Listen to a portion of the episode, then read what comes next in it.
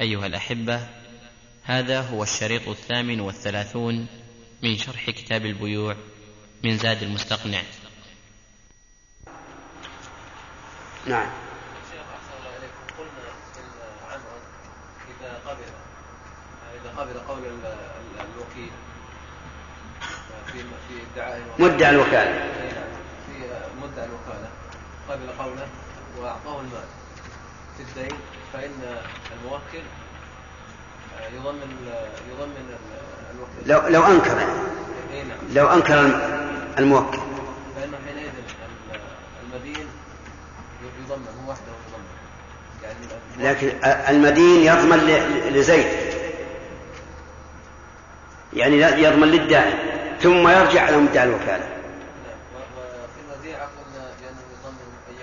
نعم، وش ذلك؟ لأن الدين ثابت على عمرو، والوديعة هي عين قائمة بنفسها نقول خذها الآن. نعم، يضمن أيهم شاء، لأن كل منهم مفرط، هذا معتدي مدعي الوكالة وذاك مفرط حيث أعطاها بدون بينة. الدين أصل ثابت على عمرو من أصل، لأن عمرو في الوديعة لا يضمن إلا بتعدي وتفريط. نعم. متى؟ متى؟ الليلة ولا البارح؟ أجل خله مع اللي قبل البارح. نعم. شيخ صلى الله إليك، إذا استلف شخصا سيارة. ها. المهم إذا استلف شخصا سيارة، هكذا نقول اللفظ. المعنى هذا المعنى، يا إما أن تتكلم باللغة العربية وتجيدها، ولا خلها بالعامية وكل شيء نقبل منه. إذن هذه عامية. يلا. فانخربت عليه وكان مؤتمنا عند من اشترت شاكه جهة، ثم قال له قد تلفت ولم أفرها، هل يعمل كذلك؟ لكن استقرضها منه سيارة، خلاص دخلت ملكه، دخلت ملك المستقرض، إذا تلفت فهي عليه سواء بتعدي أو تفريط، لأن المقرض ثبت له في ذمته سيارة. غير الوكالة، الاستقراض يدخل ملك المستقرض، ما في طبعا. نعم. ايش؟ العطر الذي في السيارة يكون يعني قديم، ما يخرب يعني لاجل فقط هذه فقط صرف، يعني هذه الإعارة فقط. سؤالك مبني على ايش؟ على الإلزام هذا الرجل بإصلاح السيارة. وش؟ هذا السؤال يقول العطر قديم انه ضامن، يعني انه ضامن هذا الخراب. سؤالك على مسعود مفر عليه؟ لا، أصل الضمان على المستقرض على كل حال، لأن السيارة ملكه. الآن إذا استقرض السيارة صارت ملكه، يبيعها ويفعل بها ما شاء.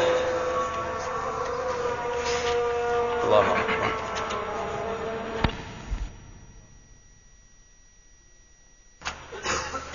اللهم رب هذه الدعوة التامة والصلاة القائمة على محمد رسول الله.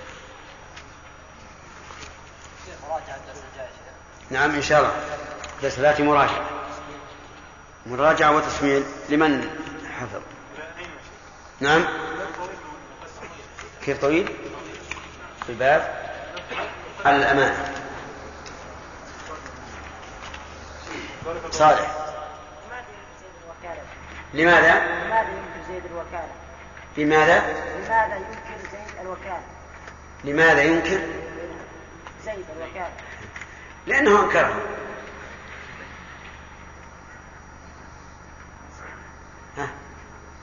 يعني تقول السبب، يعني السبب ضعف الإيمان، إذا كان موكل حقيقة وأنكر ضعف الإيمان، وربما يكون أنكرها لأن وكيله أتلفها وله راح يطالب الوكيل، فيقول ينكر.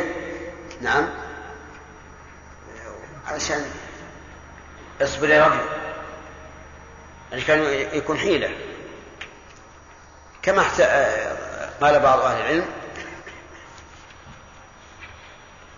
إذا أراد أن يعني إذا أرادت امرأة أن تفسخ نكاحها من زوجها فإنها تزني بأبيه. ليش؟ لتكون موطوعة أبيه، وموطوعة الأب تحرم على الابن. إلى هذا موجود في كتبهم، كتب الحيل، وها سبحان الله العظيم. تتحيل على هذا بفعل الزنا، لكن نقول إذا زنت بأبيه وهي ثيب الرجم يفوت هذا وهذا، لكن قصد هذا يعني من الحيل. ولهذا في كتاب اسمه كتاب الحيل لكن ما رأيناه، كان الإمام أحمد رحمه الله ينكره إنكارا شديدا ويغضب منه إذا ذكر عنده. فهذا الذي أنكره عبد الله أنكرها علشان أن عبد الله أتلف المال. انتهى الوقت. هي جائزة باعتبار الحكم التكليفي جائزة. الدليل أن فيها مصلحة. لا هذا تعليل. الدليل قول الله تبارك وتعالى في قصة أصحاب الكهف: ابعثوا أحدكم ورثكم هذه إلى المدينة فلينظر أيها أزكى طعاما فليأتكم برزق منه. طيب. أن النبي صلى الله عليه وسلم وكل في العبادات وفي المعاملات، ففي العبادات وكل عليه أن يذبح، أن ينحر باقي البدن في الحج، وأن يقطعه ويوزعه على المحتاجين. نعم. وكل الجعد بن عروة بأن يشتري له شاة بدينار، فاشترى له شاتين، باع أحدهما بدينار وباع بدينار. ومن وكل بالحدود، وكل في إقامة الحدود واستيفائها، إثباتها واستيفائها. نعم. فأرسل إلى المرأة التي صاحبة العسير، أرسل إليها فقال له إن اعترفت فرجمها. وهو أنيس. ذهب إلى أنيس قال له إن اعترفت فرجمها. بارك الله جيد. هل الوكالة عقد جائز أو لازم من حيث الحكم الوضعي؟ عقد جائز بين الطرفين. جائز بين الطرفين. نعم. طيب بالمناسبة تنقسم العقود من حيث الحكم الوضعي إلى كم؟ إلى ثلاثة أقسام. نعم. عقد لازم من الطرفين وهو البيع. لا تمثل. وعقد جائز من طرف ولازم من طرف آخر، وعقد جائز من الطرفين. أي ثلاثة. أحسن. العقد لازم من الطرفين مثل البيع إذا قام عن مجلس البيع. إذا انتهت مدة الخيار. طيب أحسنت. الجائز من طرف دون آخر. الجائز من طرف دون آخر مثل الوكالة إذا كان فيها ضرر على الموكل، إذا كان في فسخها ضرر على الموكل صارت جائزة في حق الموكل المتضرر، وغير جائزة في حق الوكيل. طيب لكن هذا بالحقيقة شيء طارئ على العقد، لكن نريد اللي من أصل العقد هو جائز من طرف لازم من طرف آخر. سليم. مثل الرهن. طيب الرهن جائز من أي طرف؟ جائز من الطرف المرتهن. نعم. ولازم من طرف الراهن. تمام. الجائز من الطرفين. الشيخ محمد يحيى محمد حامد. يلا. مثل الوكالة. نعم تمام. ما هو الحق الذي تجوز فيه الوكالة من حقوق الله عز وجل؟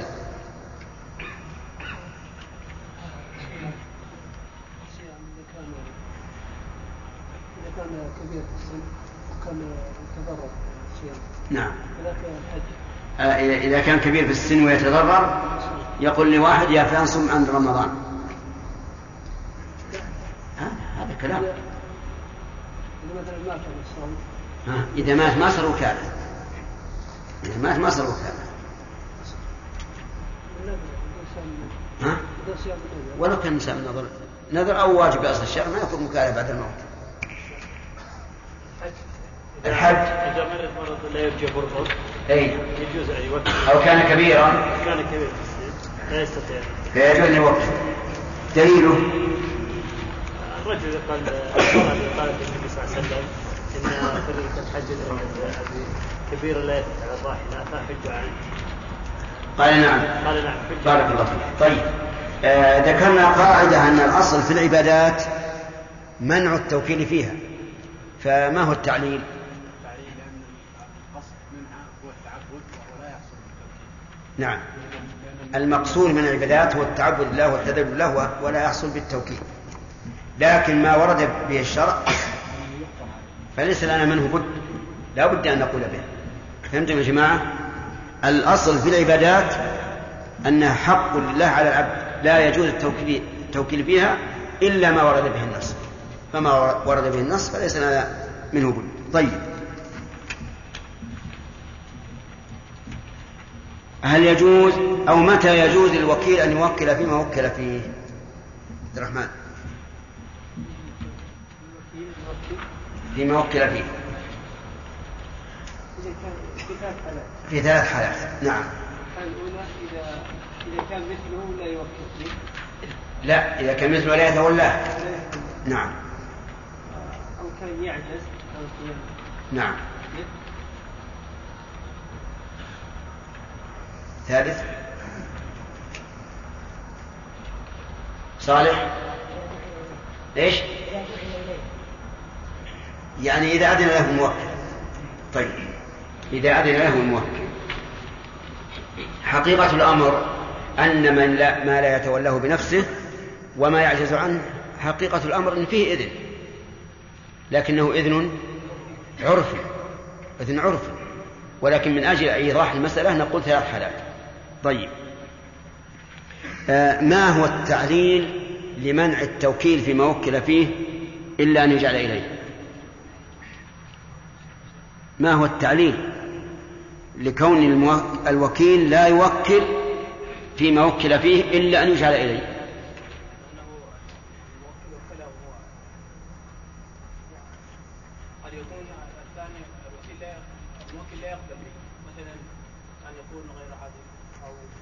لأن النبي قاعدة عامة أحسن، عشان القواعد العامة أنا أحثكم عليها دائما، عليكم بالقواعد. ما شاء الله سليمة، أنت الليلة تبطلها. ها قل. لأن الوكيل يا شيخ الموكل. نعم. استعمل هذا الوكيل ولا استعمل غيره. إيه. النبي بعد زيادة. لأن الوكيل لا يصح له التصرف، لا يصح له أن يتصرف إلا بتصرف جاز له، يعني الموكل. الأصل منع التصرف في مال الغير، هذا الأصل، وهذه اللي أريد القاعدة العامة. الأصل منع التصرف الإنسان في ملك غيره إلا بإذن من الشارع أو إذن من المالك. خذ هالقاعدة وامشي على كل ما قلنا يجوز الوكيل أن يفعله أو لا يفعله. الأصل ايش؟ منع او تحريم تصرف الانسان في ملك غيره الا باذن من الشارع او اذن من المالك. وعلى هذا نقول ليس للوكيل ان يوكل فيما وكل فيه لانه لم يؤذن له. طيب وكل انسان شخصا ان يشتري له سلعه، فعرض ابنه هذه السلعه في السوق. مسعود هنا ابن وكيل عرضها في السوق. لا ينبغي له ذلك، لا ينبغي له ذلك، ويجوز ولا يجوز ولا يجوز. إذا ليش نجيب لا ينبغي؟ خفيف لأنه ما نتأكد. يا ما أحسن أن تقول لا أعلم. طيب من؟ نعم. وكل رجل شخصا قال اشتري سيارة وصفتها كذا وكذا، فعرضها ابن الوكيل على أبيه. لا يجوز. لا يجوز. لا، مو ابن هذا الذي عرضها الابن، والوكيل هو الأب. ها اترك كله، بس عجبنا عن هذا السؤال. لا يجوز. لماذا؟ لأنه صحيح، نقول لا يجوز لأنه مضنة التهمة. طيب إذا قلنا هذه العلة، فهل يمكن أن نعلم زوال هذه العلة؟ نعم أخوانا الباقين سكوت. بماذا؟ مثل أن ينتهي إليه الثمن في المزايدة. نعم مثل أن ينتهي إليه الثمن في المزايدة، هذه واحدة. والثانية أن يحدد الوكيل أو الموكل سعر هذه السلعة، أن يحدد الموكل السعر ويعرضها لابن بهذا السعر. طيب ما في شيء؟ أي أذن له؟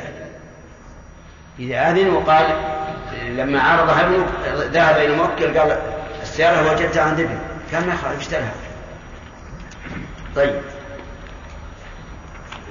يقول المؤلف إنه أي الوكيل لا يبيع بغير نقد البلد، فإذا وكل بالسعودية أن يبيع بيتا وباعه بدولارات نقد أمريكي يجوز حق آدم؟ لأن المعروف هو عملة البلد، لكن هذا دولار، عملة صعبة عالمية. نعم. ولو دولارا. ولو دولارا. نعم لأن الأمر جاري. ولو كان عملة صعبة عالمية. إلا إذا فوضى إليه الأمر. لا بيع مطلق، قال بيع هذا الشيء. نعم. لا بد من نقد البلد. ما يجب غير نقد البلد. نعم. يفرض انه باع بغير نقد البلد، باع على رجل الدولارات واخذ الدولارات. نمضيها ولا نقول للمشتري عطنا دراهم سعودية؟ بعد ما يبيع يخير الموكل، إذا رضي يقبل وإذا لم يرضي. طيب إذا رضي هل يجوز؟ لا يجوز. لا يجوز. طيب إذن ماذا نصنع؟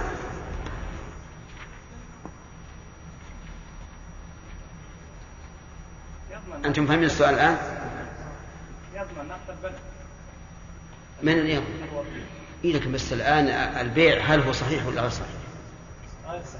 إذن يجب أن تسترد السلعة ويعطى المشتري دولاراته، صح؟ ثم نبيع.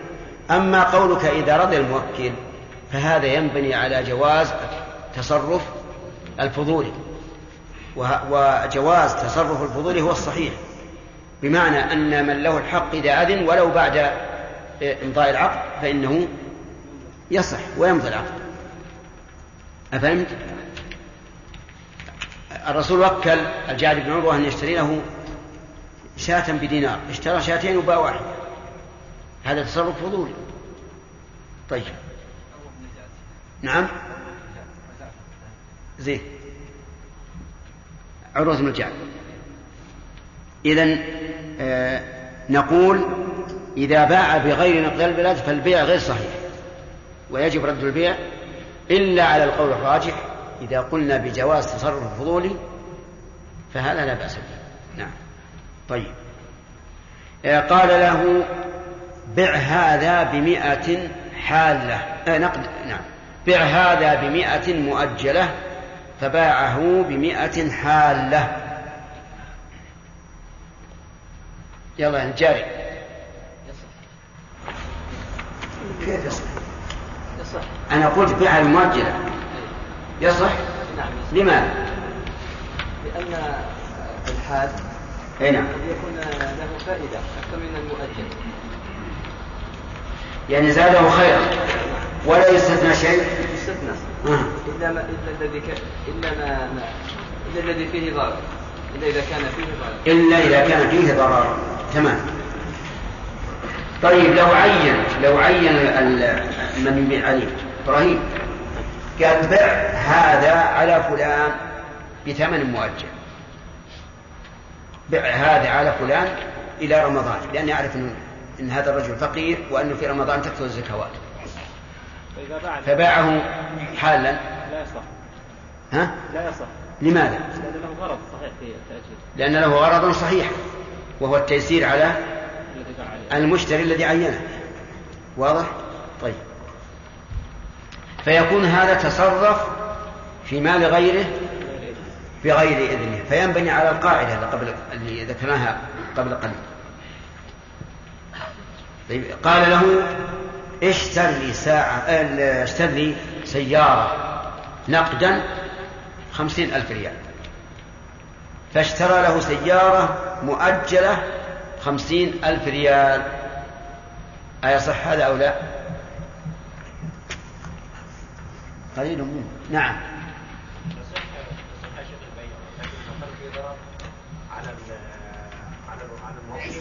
يصح ما لم يكن فيه ضرر. طيب كيف تصور الضرر؟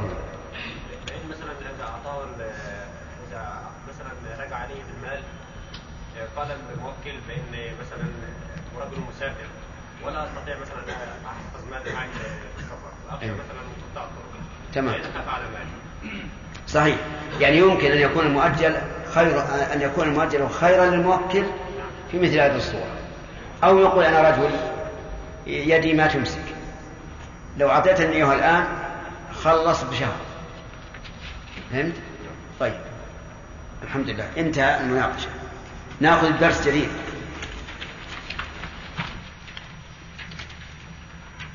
باب الشركة. الشركة لفظها بوزن عرفة ونمرة وحكمة.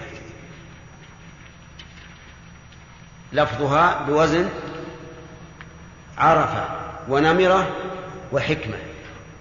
إذا كان بوزن عرفة نقول بوزن عرفة شركة، بوزن نمرة شركة، بوزن حكمة شركة. طيب، تعريفها يقول المؤلف هي اجتماع في استحقاق أو تصرف. اجتماع في استحقاق بمعنى أن يكون شيء بين شخصين فأكثر اشترك فيه باستحقاق، وهذه تسمى شركة الأملاك. شركة الأملاك دليلها قول الله تبارك وتعالى فإن كانوا أكثر من ذلك فهم شركاء في الثلث. فإن كانوا أكثر من ذلك فهم شركاء في الثلث. نعم، هذا اجتماع في إيش؟ في استحقاق. والاجتماع في الاستحقاق يسمى شركة أملاك. طيب، أو تصرف ويسمى شركة عقود، بمعنى أن يتعاقد شخصان على في شيء يشتركان فيه، هذا يسمى شركة ايش؟ عقود. شركة عقود، هذا تعريفها. اما حكمها فانها جائزة. حكمها انها جائزة، جائزة ليست حراما. وهنا نسأل هل نحتاج الى دليل على الجواز او لا؟ لا نحتاج الى دليل على الجواز. لو قال لنا قائل ما دليلكم على جواز الشركة؟ قلنا لا حاجة لنا، لأن الأصل في المعاملات الحل. فنقول دليلنا عدم الدليل. عدم الدليل على إيش؟ على المنع، مو على الجواز. دليلنا عدم الدليل على المنع، لأن الأصل في المعاملات هو الحل. وقد قال الله تعالى ابعثوا أحدكم بورقكم هذه، فأضاف الورق إليهم جميعا، وهذا لا شك أنه اشتراك في إيش؟ في تصرف، لأن الظاهر أنهم ليسوا ورثة ورثوا هذه الدراهم. طيب، إذن هي اجتماع في استحقاق وتصرف، وهي جائزة حكما تكليفيا. الدليل ذكرنا أولا، قلنا دليل عدم الدليل، ثم لنا دليل من الشرع. أما شركة الاستحقاق فقوله تعالى فهم شركاء في الثلث، وأما شركة العقود فكما ذكرنا في قصة أصحاب الكهف. وأيضا قال الله تعالى ضرب لكم مثلا من أنفسكم هل لكم مما ملكت أيمانكم من شركاء فيما رزقناكم فأنتم فيه سواء ما لكم شركاء. فدل هذا على أن الشركة ممكنة. أما حكمها من حيث الحكم الوضعي فإنها جائزة، يعني من العقود الجائزة وليست من العقود اللازمة، بمعنى أنه يجوز لكل واحد من المشتركين أن يفسخ الشركة، فهي من العقود الجائزة. أما أنواعها فذكر الفقهاء رحمهم الله أنها أنواع، وكأن الدليل على هذا التنويع هو التتبع والاستقراء، والتتبع والاستقراء طريق من طرق الأدلة على أنه ربما تحدث أنواع من الشركات يصعب تنزيلها على مقال الفقهاء، فهل إذا وجدنا نوعا من الشركات حدث كما يحدث الآن في المعاملات الأخيرة، هل نقول إنه حرام لأنه خارج عما قال الفقهاء؟ لا. ليش؟ لأن الأصل الحل. يقول هي أنواع. الأولى شركة عنان. شركة عنان قيل إنها مشتقة من أعنة الخيل، كأن المشتركين فرسا رهان يتباريان ويتجاريان، وقيل إنها مشتقة من عن له إذا طرأ عليه، كأن كل واحد منهما طرأ عليه أن يشارك الآخر. لكن الاشتقاق الثاني لا يمنع دخول بقية الأنواع، لأن بقية الأنواع كلها إنما تحدث بإيش؟ بما عنا لكل واحد، أي بما طرأ. فالمعنى الأول اشتقاقها من المعنى الأول أقرب إلى الصواب. فما هي شركة العنان أو العنان؟ يقول أن يشترك بدنان، يعني شخصين بما ليهما المعلوم ولو متفاوتا ليعمل فيه ببدنيهما. إذن يا حجاج فيه مال وفيه بدن. سيارة الأخ سعود الجعود شخصان ومالان، زيد وعمر، أراد أن يشترك في المال والتصرف، كل واحد جاء بماله وقال نحن شركاء، هذه نسميها شركة عنان لأنها جامعة بين إيش؟ بين المال والبدن. وفائدتها إذا قال قائل ما الفائدة؟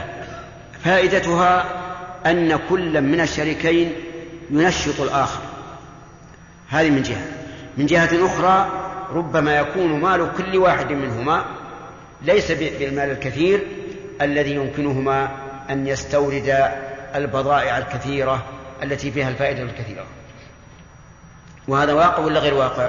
واقع. يعني مثلا واحد عنده مليون والثاني عنده مليون، لكن مليون ما يستطيعون أن يأتوا ببضائع كبيرة فائدتها كثيرة، نعم، فيجتمعان ويشتريان البضائع، هذه هي فائدته.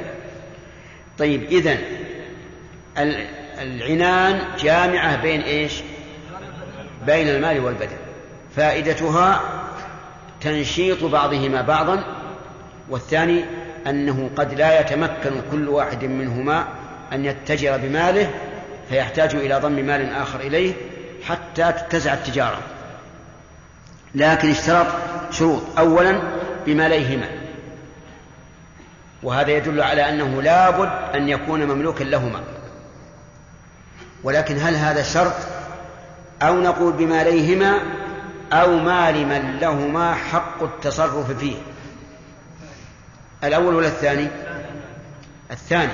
يعني إما أن يكون مالا لهما أو يكون مال هما فيه وكلاء أو فيه أولياء أو ما أشبه ذلك، لكن تعلمون أن الوكلاء لا بد فيه من الإذن. طيب، اشتراط المعلوم ضده المجهول، وذلك لأنه لا بد أن نرجع عند فسخ الشركة إلى إلى المال، كل واحد منا بماله، فإذا كان لا بد من الرجوع إلى المال فإنه لا يمكن الرجوع إلا إذا كان كل منهما معلوما، حتى يعرف عند تنظير المال مال كل واحد منهما. طيب، قال ولو متفاوتا. متفاوتا يعني بعضه أكثر من بعض، مثل إنسان شارك ب1,000,000 والثاني ب500، ما في مال، يجوز. يعني ليس بشرط أن يكون المالان سواء، بل يجوز أن يتفاوتا، ويأتي إن شاء الله كيفية التوزيع ذلك. قال ليعملا فيه ببدنيهما، أي بأبدانهما أو بأبدان من ينيبانه، كما لو كان أحدهما عنده عبد، عنده خادم وما أشبه ذلك يتصرف في ماله، فهذا يكون كمال نفسه، كأنه هو الذي تصرف. فقول بأبدانهما أو ببدنيهما بناء على إيش؟ على الغالب، وإلا يجوز أن يكون أحدهما يشترك في المال وفي بدن خادمه أو بدن عمه أو بدن ابن عمه أو ما أشبه ذلك. ثم ما الذي يتفرق؟ قال فينفذ تصرف كل منهما فيهما بحكم الملك في نصيبه وبالوكالة في نصيب شريكه.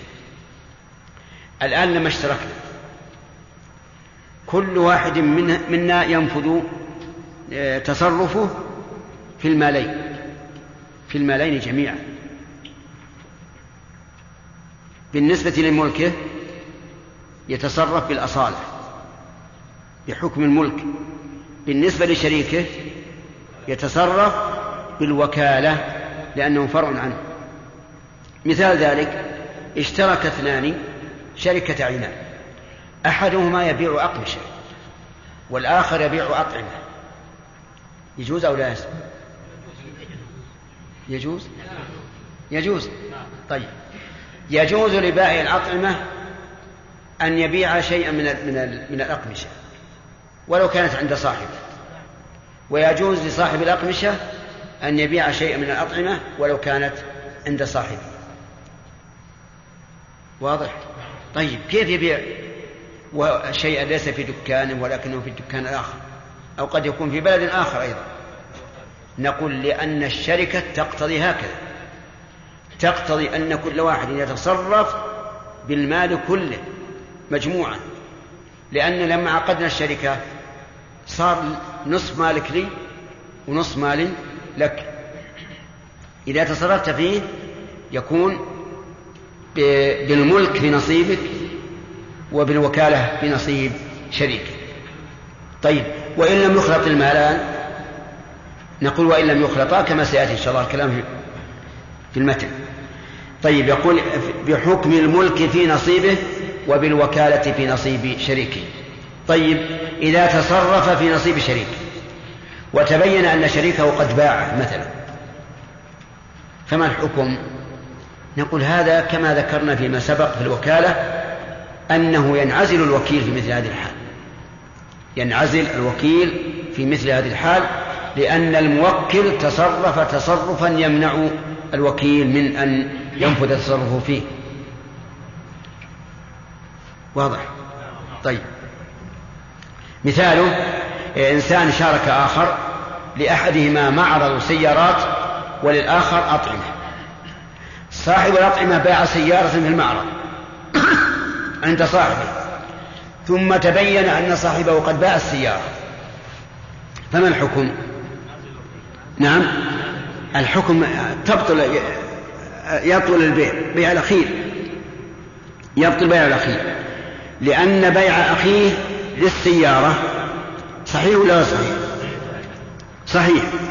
فإن قلتم ألست تقول إنهم شركاء في ماليهما؟ أقول بلى، لكن لما باع صاحب السيارة المعرض، لما باع صاحب المعرض السيارة، باع السيارة بحكم الملك في نصيبه، كملوا، وبالوكالة في نصيب شريكه، انتهى البيع، تم العقد. لما جاء الشريك الآخر وباعها بعد بيع الأول، لم يصح البيع، لأنه وكيل في بيعها، لكن تصرف فيها الشريك قبل أن يبيع هذا. واضح الآن؟ طيب، هذا معنى قوله بحكم الملك في نصيبه وبالوكالة في نصيب شريكه. طيب، يقول ويشترط يعني مع الشروط السابقة، وهي أن يكونا مالكين أو لهما حق التصرف، أن يكون المال معلوما. يقول ويشترط بالإضافة إلى ذلك أن يكون رأس المال من النقدين المضروبين، أن يكون رأس المال اللي فيه الشركة من النقدين، وهما الذهب والفضة. المضروبين وهما الدراهم والدنانير. عرفتم جماعة؟ زين. لو كان المال أو رأس المال من الذهب والفضة غير المضروب، ولكن آسف، المضروب ما معناه يا جماعة؟ معناه المضروب اللي يضرب باليد. إيش معناه؟ نعم، الذي جعل نقدا، جعل دراهم وجعل دنانير. لو أن كل واحد منهما أتى بصرة من ذهب واشترك، يصح؟ لا يصح. لماذا؟ لأنه غير مضروب. طيب، كل واحد أتى ب100 ربطة، 110 أوراق، يصح ولا يصح؟ لا يصح. لماذا؟ ليس نقدين، لأنهما ليس نقدين. طيب، كل واحد أتى ب20 سيارة، يعني هما أصحاب معرض، كل واحد أتى ب20 سيارة، يصح ولا يصح؟ رأس المال 40 سيارة الآن. ليش؟ لأن ذلك ليس من النقدين. أفهمتم الآن؟ طيب، وقول المؤلف من النقدين يشمل ما إذا كان أحدهما أتى بدنانير والآخر أتى بدراهم. فمثل واحد أتى ب10 دنانير والثاني أتى ب100 درهم، يصح. لكن هذا فيما سبق في زمان العلماء السابقين، الدراهم والدنانير ما تتغير، يعني 10 دراهم بدينار ما تتغير. في وقتنا الآن هل تتفاوت أو لا؟ تتفاوت، أحيانا يزيد الذهب وأحيانا ينقص، وبناء على ذلك نقول لا بد أن يكون النقد واحدا من جنس واحد، إما ذهب وإما فضة. طيب، هذا هو الذي مشى عليه المؤلف رحمه الله، أنه لا بد أن يكون رأس المال من النقدين كم المضروبين. وقيل يصح أن يكون رأس المال عرضا، أي من عروض التجارة، فأحدهما يأتي بأطعمة والثاني يأتي بأقمشة ويختلطان. كيف نعمل الآن؟ عند فسخ الشركة نقول لأحدهما اشتر طعاما لأخيك، ونقول للثاني اشتر أقمشة لأخيك. هذه مشكلة، قد ترتفع الأقمشة وقد ترتفع الأطعمة. نقول هنا نعرف كيف نتخلص. عند عقد الشركة نقول ماذا تساوي الأطعمة وماذا تساوي الأقمشة. فإذا قالوا أطعمة 10,000 والأقمشة 10,000، عند الفسخ نرجع إيش؟ إلى الأصل، إلى القيمة، نعطي كل واحد 10,000 والربح يقسم حسب الشرط. يعني أقول مرة ثانية، القول الثاني في المسألة أنه يصح أن يكون رأس المال من غير النقدين المضروبين، ولكن تقدر قيمته بالنقدين عند عقد الشركة، ليرجع كل واحد منهما إلى قيمة ملكه، عند فسخ الشركة، وهذا القول هو الراجح وعليه العمل، والراجح وعليه العمل. نعم. لو ان صاحب العقد باع سيارة عند صاحب معين سيارة، نعم، اشترك صاحب طعام وصاحب سيارات، ها، باع صاحب المطعم سيارة من المعرض، ثم بعد ذلك صاحب السيارة باع نفس السيارة من ها الأول منهما هو الذي ينفذ، الأول هو الذي ينفذ، سواء صاحب المعرض أو صاحب الطعام. نعم. هل يشترط أن يكون المال حاضرا؟ لا بد أن يكون حاضرا، كيف؟ إلا إذا كان في ذمة أحدهما. يعني مثلا واحد عنده 10,000 حضرها وفي ذمته للآخر 10,000، فهذا كالحاضر. في الوكالة هذه تختلف الوكالة عن الشركة، لأنه إذا باع الوكيل سيارة وقد باع الموكل قلنا أن عقد الموكل هو الذي ينقض لأنه صرف الموكل، فعقده أقوى من عقد الوكيل أبدا. إذا وكل شخصا في بيع شيء ثم باعه الوكيل نفذ. وإذا ورد عقد الموكل بعد بيع الوكيل فإنه لا أثر له. نعم. إذا اشترك في تجارتين، مثلا اشترك بالمال وفتح دكانين وكان كل واحد منهما يحسن نوعا من التجارة، نعم، فتصرف الآخر فيما لا يحسنه، نعم، فهل ينفذ تصرفه؟ إذا تصرف فيما لا يحسنه فلا ينفذ تصرفه، لأن لابد يأتينا لابد يتصرف لمصلحة الشركة.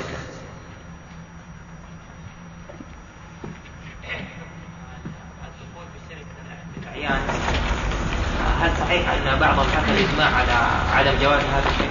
إيش؟ هل صحيح أن بعض أهل العلم حكم إجماع على أنه لا يجوز الشركة في الأعيان أو في العروض؟ يعني في غير النقدين يعني؟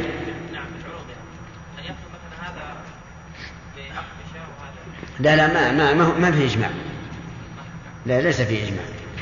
نعم يا خالد. ها؟ إذا اشترك صاحب أطعمة وصاحب سيارات، نعم، وصاحب الأطعمة باع سيارة وتبين أن صاحب السيارات باع قبله ولا بعده، طيب، ولكنه ما زالوا في وقت الخيار، أي نعم، فهل ينفذ الأول أو الثاني؟ لا، ينفذ الأول.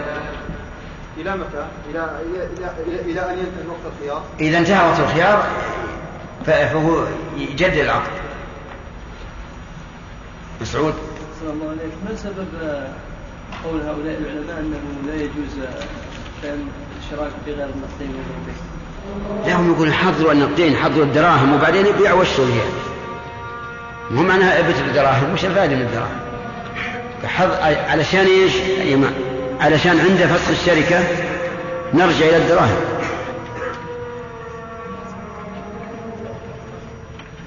الله أكبر.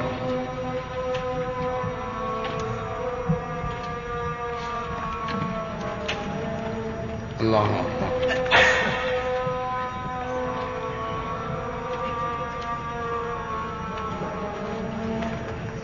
الله أكبر. ها؟ تخرج؟ نعم. ايش؟ لا اله الا الله. اللهم صل على محمد. اللهم رب هذه الدعوه التامه وصلى الله على محمد وابعثه مقاما محمودا الذي وعدته انك لا تخلف الميعاد. اذا اشترك شريكان كان احدهما يبيع الملابس والاخر يبيع الطعام، وحددت القيمه ب20,000 وأصبحت القيمة مشاعة بينهم، فعند الانفصال هل يلزم صاحب الطعام إذا تبقى طعام يأخذ طعامه وصاحب الملابس يأخذ الملابس؟ يقوم عليه بدراهم، وكل واحد يرجع إلى دراهمه، والربح يكون بينهما على ما شرطه. يبذلان جميعا المال المشترك. إيش؟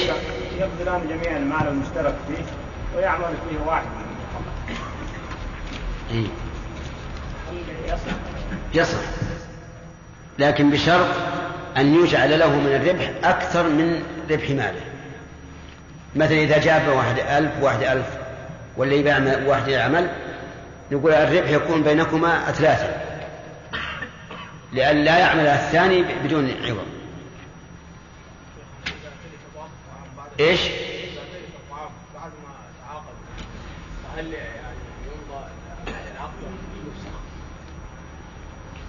يقول إذا تلف الطعام بعد أن تعاقد، هل بتفريط أو بتعدي أو بدون تعدي ولا تفريط؟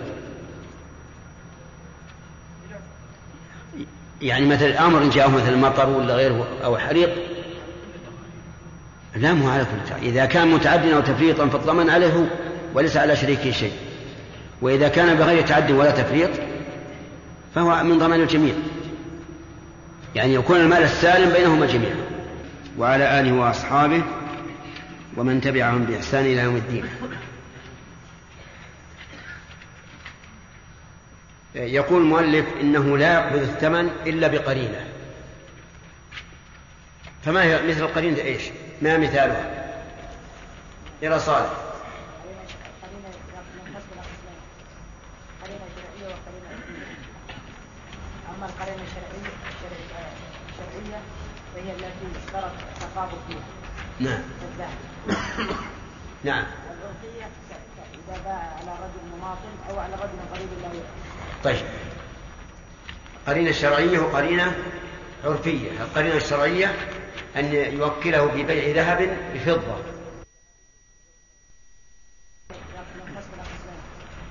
قرينة شرعية وقرينة عرفية. أما القرينة الشرعية فهي التي اشترط تقابل فيها. نعم. نعم. العرفية إذا باع على رجل مماطل أو على رجل قريب لا يعرف. طيب.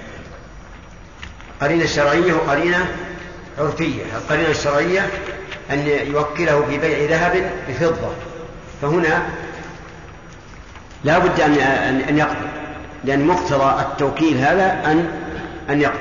والعرفية أن يبيع على شخص مجهول يخشى أن لا يعرف فيما بعد، أو على شخص مماطل، فهنا قبض الثمن مأذون فيه العرف. إذا قال اشتر لي ما شئت بما شئت، أنت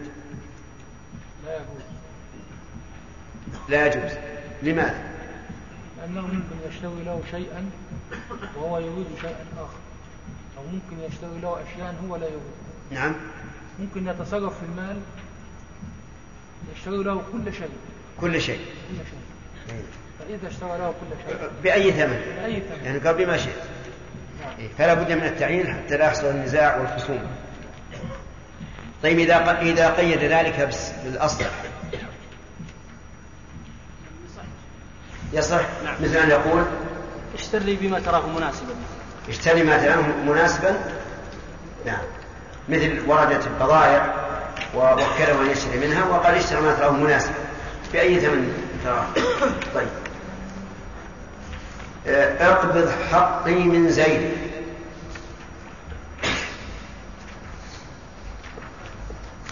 هل يقبض من ورثته؟ لا يقبض. لماذا؟ لأنه عين الذي يقبض منه وهي زيد، أما إذا قال اقبض حق الذي عند زيد فإنه لا يقبض. أنا أسمت يقبض حقي من زيد لا يقبض، فوجده ميتا لا يقبض لأنه عين الجهة التي يقبض منه. نعم. وهو قوله من زيد. طيب. إذا قال اقبض حقي الذي عند زيد فوجده ميتا. نعم. يقبض من ورثته. يقبض من ورثته. نعم. لأنه لم يعين المقبوض منه، وإنما عين الجهة والمقبوض. طيب. ادعى شخص أن زيد وكله في قبض حقه من عمرو. هارون، جاءك رجل قال لك إن فلانا وكلني أن أقبض الدين الذي له عليك فأعطني إياه، فهل يلزمك الدفع؟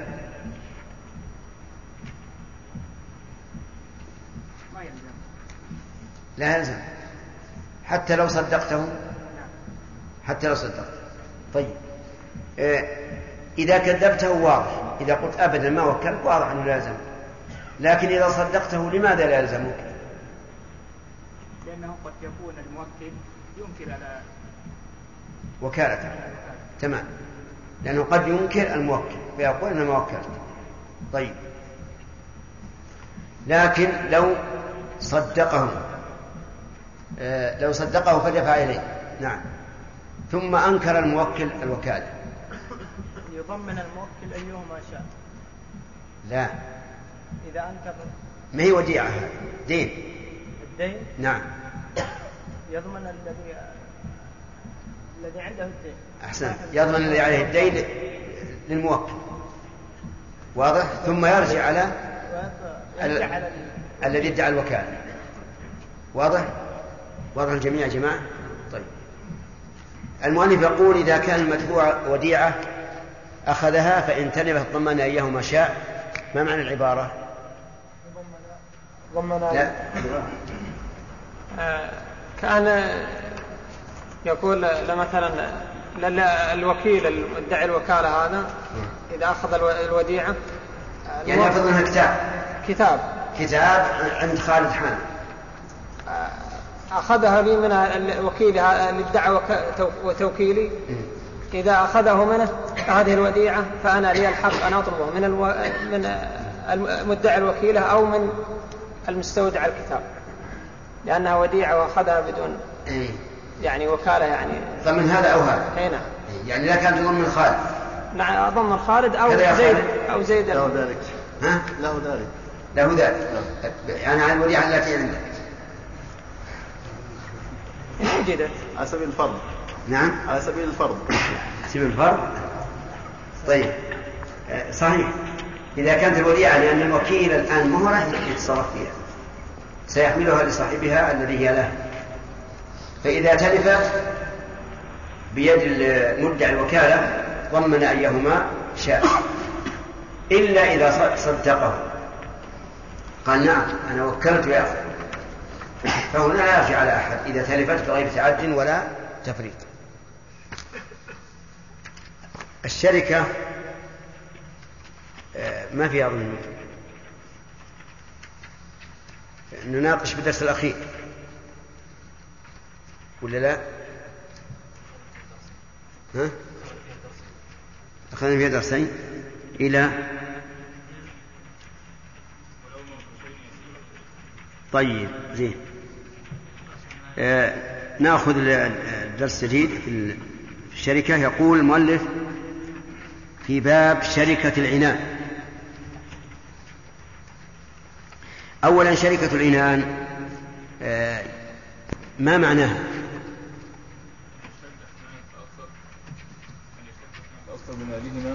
ويعمل فيه بدنهما. نعم، هي الشركة اثنان فأكثر بماليهما وبدنهما. طيب، إذا اشترك هل يكون المال الذي كان لزيد والمال الذي كان لعمرو هل يكون بينهما؟ نعم، يكون بينهما. اتفق أن يكون مشاعا، هو مشاع. كيف مشاع؟ اشترك شركة عنان. لا يكون لعمرو، لا يكون لهم، كل واحد له مال. نعم، المال بينهما، يكون المال بينهما كذا. ما تقولون؟ صحيح، نعم صحيح. ويكون المال بينهما، هل ينفذ تصرف كل واحد منهما؟ سامي، نعم، ينفذ تصرف كل واحد منهما بحكم الملك في نصيبه وبحكم الوكالة في نصيب شريكه. طيب، لو تلف مال أحدهما فقط هل هو من بين الجميع ولا على صاحبه؟ نعم، إذا لم يكن هناك تعدد أو تفريط. طيب، ما بلا تعدد ولا تفريط، جاءه أمطار وأفسدته ولا حرق أضمن عليه، يعني أن المال يتلف عليهما جميعا. كيف مالك عندك أنت الآن دكانك؟ ماذا تقولون؟ صحيح، يعني لو تلف مال أحدهما صار المال الباقي إيش لهما جميعا، عاد إما أنصافا إذا كان المال متساويين، إذا كان المالان متساويين، أو أثلاثا حسب المال. فإذا كان هذا الإنسان مثل ماله 2000 وهذا ماله 1000، ثم تلف المال الذي لصاحب 2000 يرجع على المال الذي هو صاحب 1000 بماذا؟ بثلثي 1000، بثلثي 1000، لأن المال مشترك على حسب الملك. طيب لها شركة المال لها شروط. هل يشترط فيها أن يكون المالان متساويين؟ محمد لا يشترط، يعني يجوز واحد يجيب 10,000 وواحد 100,000؟ يجوز. كيف 10,000 مع 100,000؟ يجوز بس يشترط أن يكون من النقدين. لا ما بعد وصلنا هذا. المهم هل يشترط تساوي أو لا؟ لا لا يشترط. لا يشترط. توافقون على ذلك؟ نعم لا يشترط.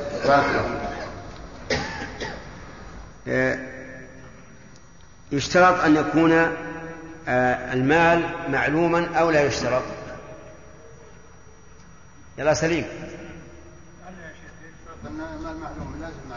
نعم يشترط أن يكون معلوما، وذلك لأنهما عند فسخ الشركة سوف يرجع كل واحد منهما إلى ماله، فإذا لم يكن معلوما حصل النزاع والعداوة والبغضاء والخصومة. يشترط أن يكون من النقدين المضروبين، فما هما إيهاب؟ الدراهم والدنانير. ما معنى قولها المضروبين؟ احتراز من إيش؟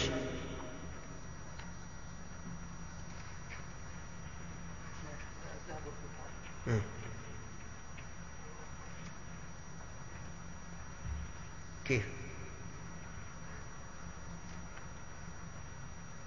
يلا سمير. لا نقدين، لكن يقول مضروبين معناه اشترط شرطين، نقدين ومضروبين. مضروبين احتراز من ايش؟ ما حضرت؟ طيب إذا حضرت شرحناها شرحا جيدا. ما حضرت يا مسعود؟ حضرت؟ سبحان الله. إذا سئلت لم تحضر وإذا أجبت حضرت.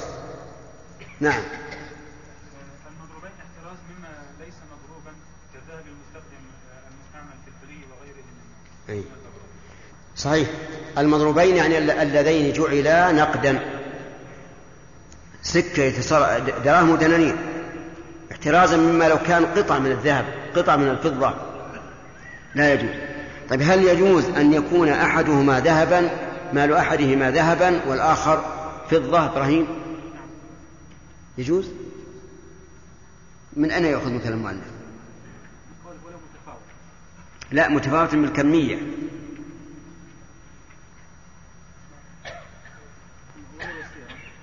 وش له ليس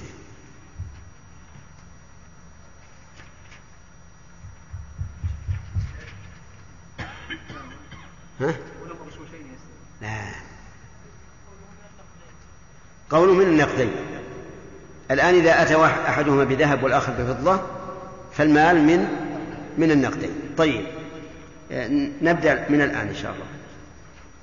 يشترط أن يكون رأس المال من النقدين، وظاهر كلام المؤلف ولو كان أحدهما ذهبا والآخر فضة، وهذا مبني على أن سعر الفضة بالنسبة للذهب لا يتغير كما في الزمن السابق،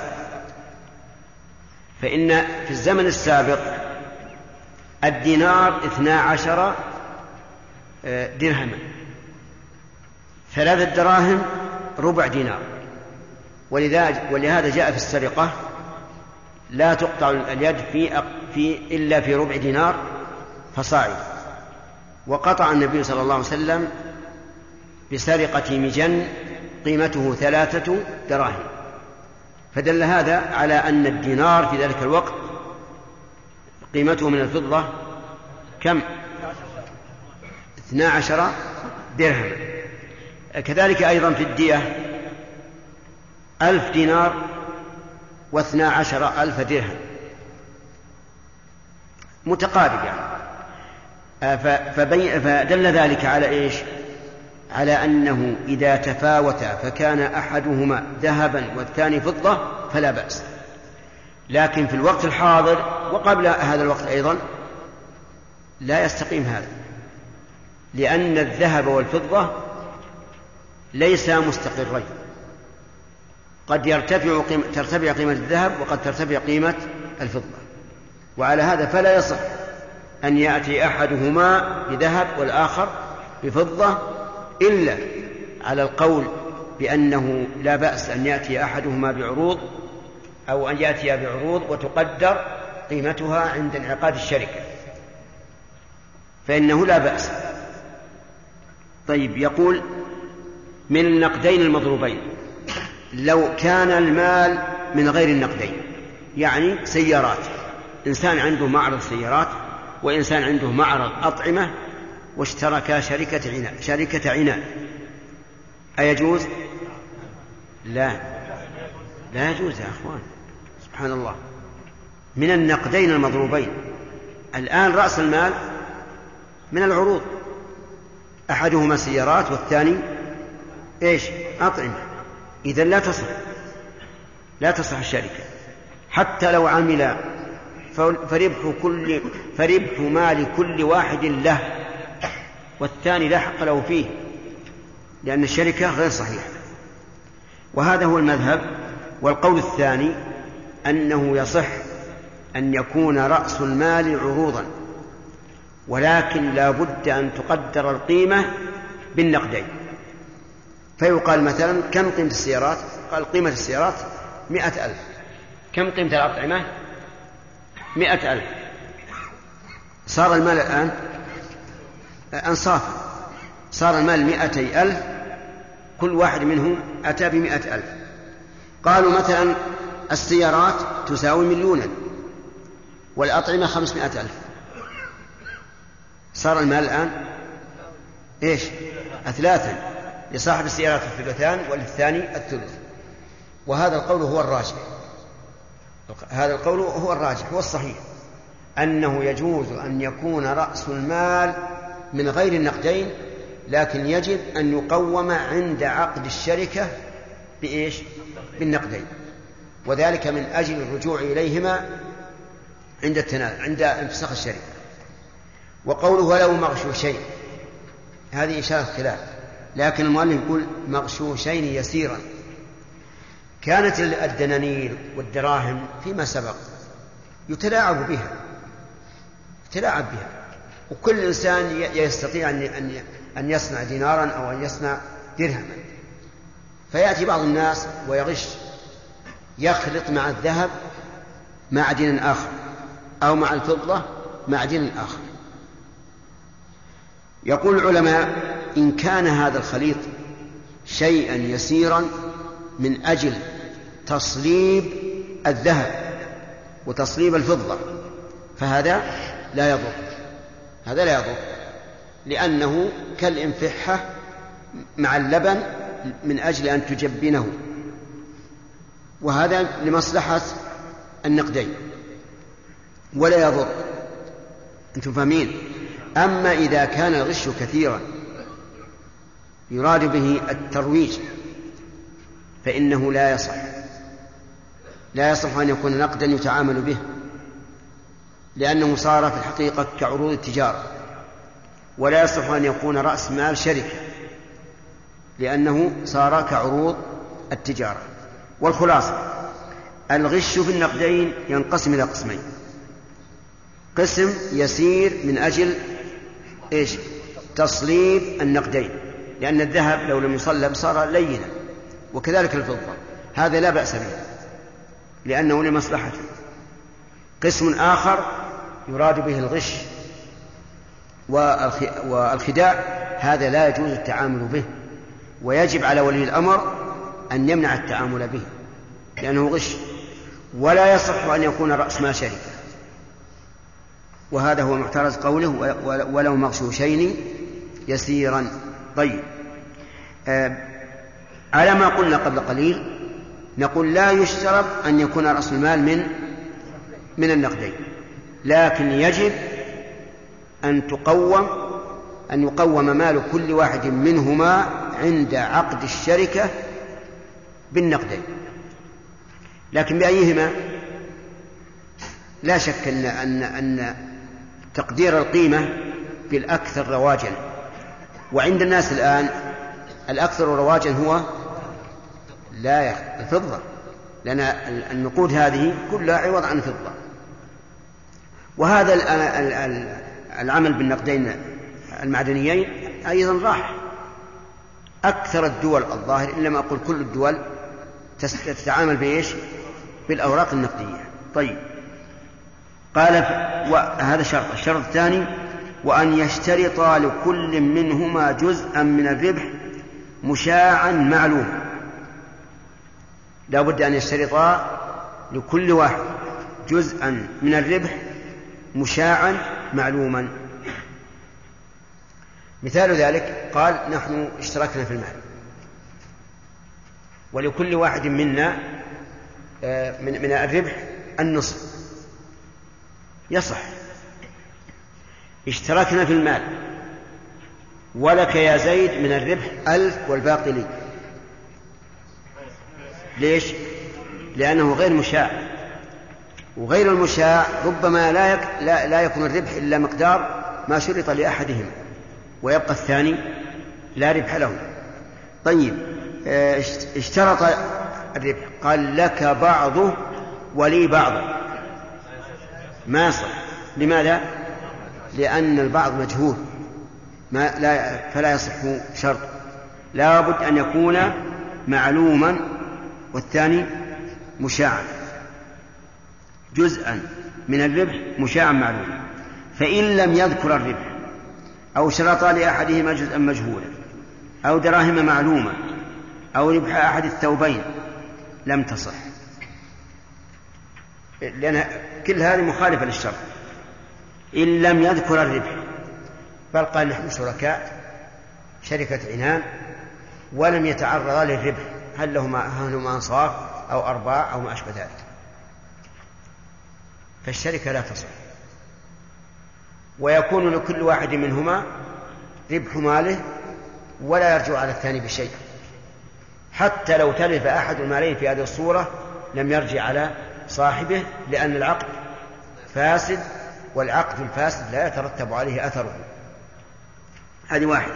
الثاني شرط لأحدهما جزءا مجهولا، قال نحن الشركاء سنعمل في المال ولك بعض الربح ولي بعض، أو لك بعض ولي باقي، يصح؟ لا يصح، لأنه مجهول. أو دراهم معلومة، قال سنشترك شركة عنان والربح يكون لك منه 10,000 والباقي، يصح؟ لا يصح. لماذا؟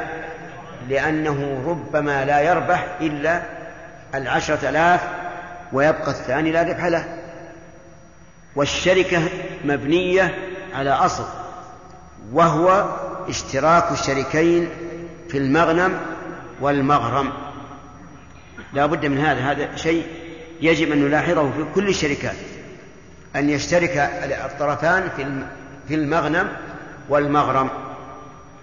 طيب، أو ربح أحد الثوبين، اشترك فقال أحدهما للآخر لك ربح السيارات ولي ربح الطعام، يصح؟ لا يصح. لماذا؟ لأنه ربما يربح في السيارات ولا يربح في الأطعمة، أو بالعكس، والشركة مبنية على التساوي. طيب، قال لك ربح النصف الأول من السنة ولي ربح النصف الثاني، ليش؟ انصاف يا جماعة. نعم، لا يصح. لماذا؟ لأنه ربما يربح في أول السنة كثيرا وفي آخر السنة لا يربح إلا قليلا، أو لا يربح أصلا. طيب، قال لك ربح السفر إلى مكة ولي ربح السفر إلى المدينة، لا صح. لأنه قد يربح في هذا ولا يربح في هذا. والأصل في الشركة أن يشترك الاثنان في المغنم والمغنم. طيب، وكذا مستقات ومزارعة ومضاربة، كلها لم تأتي بعد لكن استطرد المؤلف لذكرها. المساقات هي أن يدفع الإنسان أرضه ونخله لشخص يقوم عليها بجزء من الثمر. هذه المساقات، إنسان مثلا عنده أرض وعليها أشجار من نخيل وأعناب والرمان وغيره، فأعطاها شخصا ينميها بجزء من الثمر، يجوز هذا أو لا؟ يجوز، وسيأتي دليله إن شاء الله، وهو أن النبي صلى الله عليه وسلم عامل أهل خيبر بشطر ما يخرج منها من ثمر أو زرع. المزارعة كذلك، إنسان عنده أرض بيضاء ما فيها زرع فأعطاها فلاحا يزرعها وله نصف الزرع مثلا، يجوز أو لا؟ يجوز، هذا منه العمل وهذا منه الأرض. وكذلك في الشجر، هذا منه الأرض والشجر وهذا منه العمل. مضاربة، المضاربة أن يدفع ماله لشخص يتجر فيه وله جزء من الربح. أعطى رجلا 100,000 ريال قال خذ اتجر ولك نصف الربح، نسمي هذا مضاربة. كل هذه الثلاثة أو كل هذه الثلاث لا بد أن يشترط لأحدهما جزء مشاع معلوم، جزء مشاع معلوم. فنأتي في المساقات، لو قال خذ هذا الشجر اعمل فيه ولك بعضه، لا يصح. لماذا؟ لأنه غير معلوم. خذ هذا الشجر اعمل فيه ولك ثمر السكري والباقي لي، لا يصح. ليش؟ لأنه ربما تثمر هذا ولا تثمر هذا. خذ هذا الأرض وشجرها ولك ثمرتها عام 16 ولي ثمرتها عام 17، لا يصح. طيب، لأنه مجهول، قد تثمر في هذه السنة ولا تثمر في السنة الأخرى. خذ هذه الأرض مساقاتا بشجرها ولك الجزء الغربي منها، ثمرة الجزء الغربي منها، ولي ثمرة الجزء الشرقي منها، لا يصح. طيب، تمام. خذ هذه الأرض مساقاتا ولك من ثمرها 100 صاع والباقي لي، لا يصح. نعم، لأنه غير مشاع. كذلك نقول في المزارعة، إذا قال خذ هذه الأرض، أرض بيضاء ازرعها هذا العام ولك من الزرع شرقيه ولي غربيه، لا يصح. لك بعضه ولي بعضه، لا يصح. لك ما تزرعه من شعير ولي ما تزرعه من بر، لا يصح. لك الزرع هذا العام ولي الزرع العام الثاني، لا يصح. لابد أن يكون جزءا مشاعا معلومة. طيب، المضاربة كذلك، أعطيت هذا الرجل مالا يتجر به وقلت له لك بعض الربح ولبعض، لا يصح. لك ربح هذا الشهر ولي ربح الشهر الثاني، لك ربح ما تجلبه في مكة ولي ربح ما تجلبه المدينة. طيب، لك ربح السيارات ولي ربح الأطعمة، لا يصح. المهم أن لأن هذا يخالف القاعدة الأصيلة الأصلية في المشاركة، وهي تساوي الشريكين في المغنم والمغنم. طيب، ثم قال والوضيعة على قدر المال. الوضيعة يعني ما يوضع من القيمة، أي الخسارة. الخسارة على قدر المال لا على قدر الشر، فلو جاء أحدهما ب10,000 وجاء الثاني ب20,000 فالمال الآن 3,000. فقالوا إذا خسر فالخسارة انصاف، لا يصح هنا، لأن الخسارة يجب أن تكون على قدر المال. إذا خسرت الشركة فعلى صاحب كم قلنا 10,020، على صاحب 10 ثلث الخسارة، وعلى صاحب 20 الثلثان. ولا يصح أن تكون خسارة على خلاف ذلك، ولهذا قال الوضيعة على قدر المال. طيب الربح، لا، الربح على ما شرطاه. يعني لو أن أحدهما جاء ب20,000 والثاني ب10 وقال الربح بيننا نصفين، فهنا صار الربح على قدر المال أو يختلف. طيب يصح. إذا قلت كيف يصح هذا يعطى أكثر من ربح ماله؟ قلنا نعم، لأنه ربما يجعل الثاني أكثر لأنه أخبر منه بالبيع والشراء، فأعطاه أكثر من ربح ماله لأنه أخبر منه. أما الوضيعة فلا يمكن أن نحمل أحدهما أكثر من خسارة ماله، فصار الربح كما قال المؤلف فيما سبق، الربح على إيش؟ على ما شرطاه. وأما الوضيعة فعلى قدر المال. انتبهوا لهذه النقطة. مثال الربح آخر، الربح على ما شرطاه. عجب، أنت يندي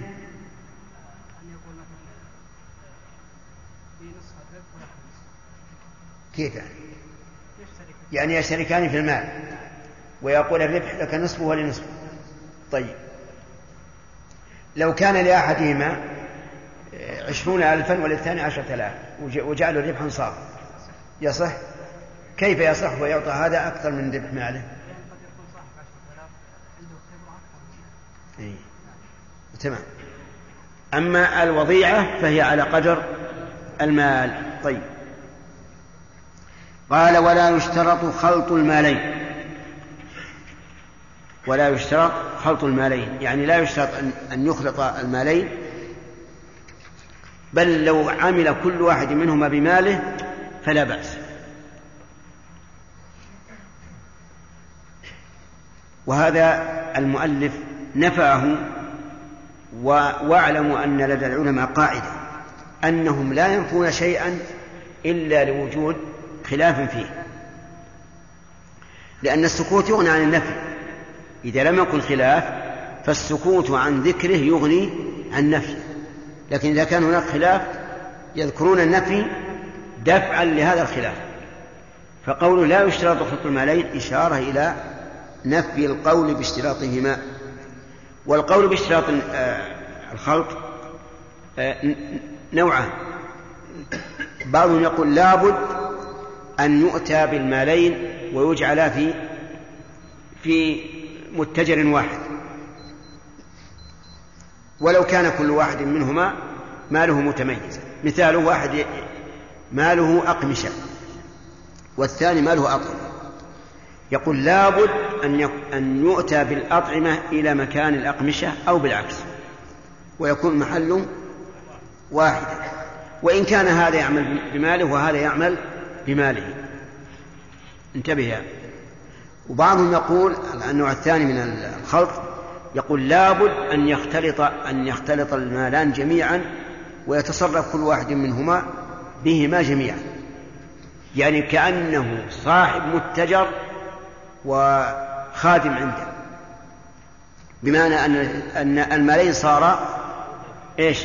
خليطين كالمال الواحد، يعني كأنه متجر لشخص واحد وكل منهما يعمل به. الثالث الذي مشى عليه المؤلف يقول مو شرط، هذا يعمل في مكة وهذا يعمل في المدينة وهما شركاء. عرفتم؟ والله ما تصورتوها الظاهر، معلومة. طيب الآن نجيب صور. الاختلاط نوعان: اختلاط تام واختلاط في المكان. الاختلاط التام أن يؤتى بالمالين جميعا ويأتي الرجلان جميعا ويتصرف كل واحد منهما فيهما جميعا. يقف الزبون عند الباب يقول أريد الثوب الفلاني، يجيبه أي واحد منهم، أي واحد. أريد الكيس الفلاني من الأطعمة، أي واحد يجيبه. هذا خلط تام، وهذا هو مذهب الشافعي، لابد أن يخلط المالان خلطا تاما. طيب هذا واحد. الثاني لمالك، الإمام مالك رحمه الله يقول يجب أن يخلط في المكان وإن تميز مال كل واحد عن الآخر. فمثل يكون متجر كبير، الجانب منه هذا أطعمة والجانب هذا أقمشة، وصاحب الأقمشة يتصرف في أقمشته وصاحب الأطعمة يتصرف في أطعمته. القول الثالث يقول ما هو شرط، كل واحد منهم يعمل بماله في مكانه، حتى لو كان أحدهما في مكة والآخر في المدينة واشتركا شركة عنان فلا بأس. عرفتم يا جماعة؟ الذين قالوا بالاشتراط قالوا أين الشركة؟ إذا كان كل واحد يعمل مكان وفي ماله الخاص فأين الشركة؟ أجابوا عنه قالوا الشركة هو أنهما إذا اختلطا صار المال الذي في البلد هناك بينه وبين شريكه نصفين، والمال الذي في بلده بينه وبين شريكه نصفين، كما لو كان شريكين شركة أملاك فإنهما يكونان هكذا. فعلى كل حال القول الراجح أنه لا يشترط خلط المالين. القول الراجح أنه لا يشترط خلط المالين كما قال المؤلف، لأن الشركة حاصلة بدون الخلط. قال ولا كونهما من جنس واحد، يعني مثل لو أتى أحدهما بذهب والثاني بفضة فلا بأس. ولكن قلت لكم قبل قليل هذا مبني على إيش؟ على أن سعر الذهب والفضة لا يتفاوت. أما إذا كان يتفاوت كما هو العرف فلا بد أن يكون المالان من جنس واحد أو يقوم أحدهما بالآخر. فمثلا يقال أنت أتيت بذهب والآخر أتى بفضة، لازم نقوم الذهب حتى يساوي الفضة. نعم. ما عرفت الفرق بين الاشتراك التام والمكان. ايش؟ انا ذكرت يعني قولا للشافعية وقولا للمالكية. اي نعم. ما عرفت الفرق بينهم. المالكي يقول لابد يكون المالان في مكان واحد وكل واحد يشتغل بملكه بماله. الشافعي يقول لابد يكون في مكان واحد ويشتغل الطرفان في نفس المال كله. عرفت؟ طيب نعم. إذا كان في عرف الناس مثلا أنه لا يشترط أن يقول نشترك في مال ولنا النصف، ومعلوم إيش؟ إذا كان من المعلوم أن لا يقول نشترك في مال ولنا النصف، مثلا زيد يأتي بمال وعمر يأتي بمال، ومعلوم أن الربح يكون نصفا بينهما، فهذا يكون نصفين، الربح يكون بينهما نصفين، لكن نصفين على حسب المال، نصفين. فهذا يشترط أن يقول أن وإذا كان هذا عرفا مضطربا فإن نقول قاعدة مهمة: العرف المضطرب كالشرط المشترك، يكون مضطرب ما في خلاف يعني. نعم. إذا كان مهدان مغش شيء كثيرا. نعم. قلنا وفي هذا الوقت الآن يمكن أن تخرج القيمة ولو كان مغشوش، يعني هناك أجهزة تعين الغش. أصلا المغشوش يرمى عندنا الآن، المغشوش يرمى ما له قيمة في الأرض، لكن فيما سبق المغشوش له قيمة. الآن ذهب. نعم. المسكوك. نعم. الموجود جنيه. نعم. لو كان مغشوش يصور بقيمة أقل من الصفر. هذا ينبني على العروض. المذهب ما يجوز العروض. لا تعمل مال يرجعنا يقوم مال كل واحد منهما حتى يعترف فيه. نعم. اي اذا اشترك يا شيخ بارك الله فيك اشترط انه في الربح النصف. اي انت اذا قال لك في السنه ربح 10% والخساره تحملها ما يجوز. لا ما يجوز حرام. نعم.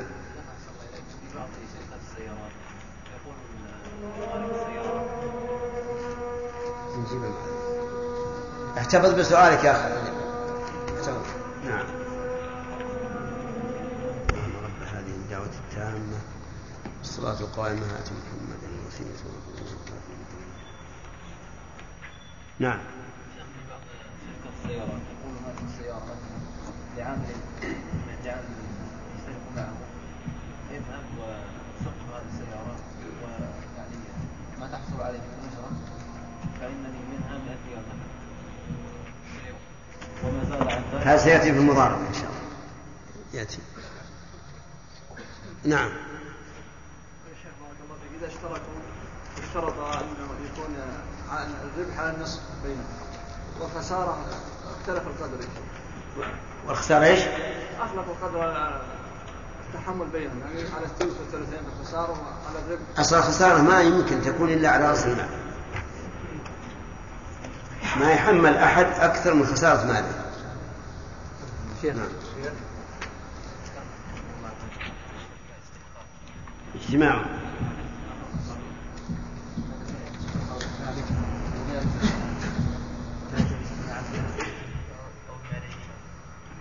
هذه شركة عقول. تسمى شركة شيخ؟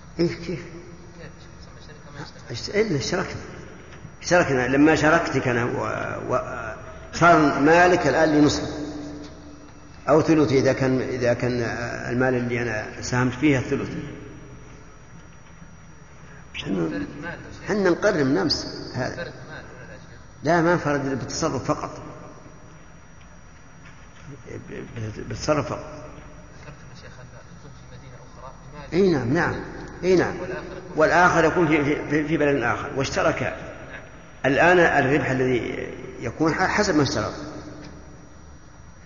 لكن لا مانع أن أحدهما يشتغل بماله والثاني يشتغل بماله يكون شركاء. نعم. طيب. إذا اشترك اثنين في أمر ما أن يتفق بالمغرم والمغنم. نعم. لكن يا شيخ إذا تصرف أحد الشريكين في شراء ما يعني أمر من البيع وبيع بإذنه يعني بدون استئذان الشركة هل نقول هذا يضمن لحاله؟ إذا كان من مصلحة الشركة فهو على الجميع وإذا لم يكن مصلحتها فهو على المشتري حسب الحال. نعم. الشركة على ذهب مصروف فكيف تكون تقسيم الربح والخسارة؟ يقدر قيمته. هذا الذهب المصروف كم قيمته مثلا؟ قال 10,000 يكون رأس مال هذا الرجل 10,000. نعم. وحتى لو كان الوزن متحد يعني هذا 5 كيلو ذهب وهذا 5 كيلو ذهب لكن قيمة قد تكون مختلفة. نفس الشيء يقوم ما دام من حليف يقوم لا بد من التقويم. الآن في عصرنا تختلف قيمة كل بلد ولو اجتمع أبناء الشيخ من بلدين مختلفين. نعم. وأراد الاجتماع في بلد أحدهم. يأتي هذا بماله وهذا بماله أو يجتمعان على مال واحد. لابد إذا أتى هذا بماله وهذا بماله لابد أن يقوم أحدهما بقيمة الآخر. مثل هذا أتى بالدولارات وهذا أتى بالدراهم السعودية لازم عند العقد نقول كم يسوى الدولار 4 ريالات مثلا. يكون هذا الذي جاء بالدولارات إذا أتى مثلا ب$40 يكون 160 وهذا مجرد.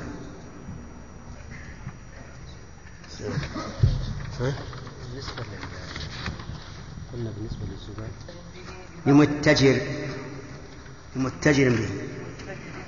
نعم. يمتجر به بعض ربحه. إن قال والربح بيننا فنصفان.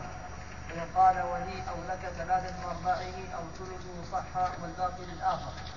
وإن اختلف لمن المشروط فنعام، وكذا مزارعته ومزارعة، ولا يضارب بمال آخر إن أضر الأول ولم يرضى، فإن فعل رد حصته بشركة، ولا يقسم مع بقاء العقد إلا باتفاقهما، وإن تلف رأس المال أو بعضه بعد التصرف أو خسر جبرا من الربح قبل حصته أو تنظيمه. بسم الله الرحمن الرحيم. الحمد لله رب العالمين، وصلى الله وسلم على نبينا محمد وعلى آله وأصحابه ومن تبعهم بإحسان إلى يوم الدين. في شركة العنان إذا قال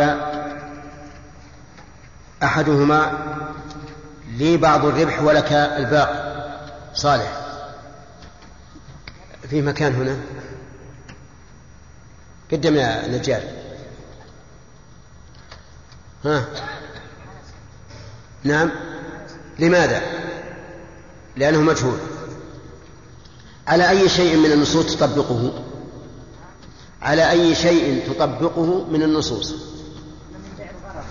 نعم، نصلها عن بيع الغرض. طيب،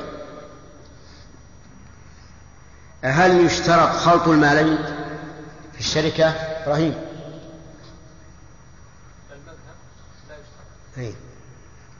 لا يشتغل، يعني فيجوز أن يكون أحدهما يشتغل في دكانه على ما هو عليه والثاني في دكانه على ما هو عليه.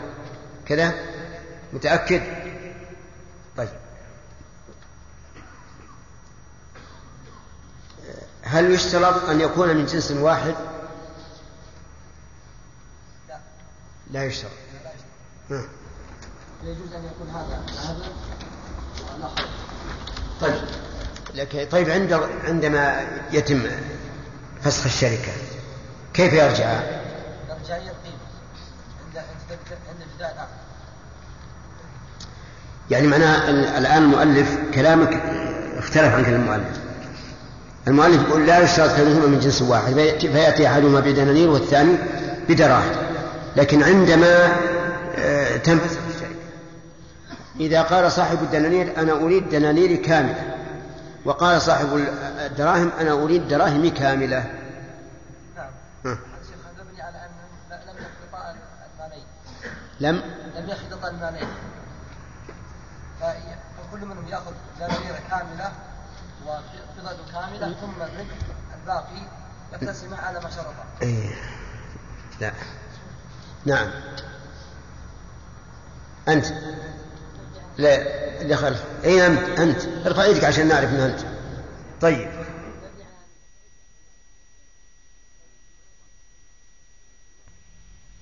ايها الاخوه، في ختام هذه الماده نسال الله ان نلقاكم في لقاءات متجدده، مع تحيات مؤسسه الاستقامه الاسلاميه للانتاج والتوزيع في عنيزه، شارع هلاله، رقم الهاتف والناسخة الهاتفية 06 364 88 880، والرقم الثاني 06 364 58 880، ورقم صندوق البريد 2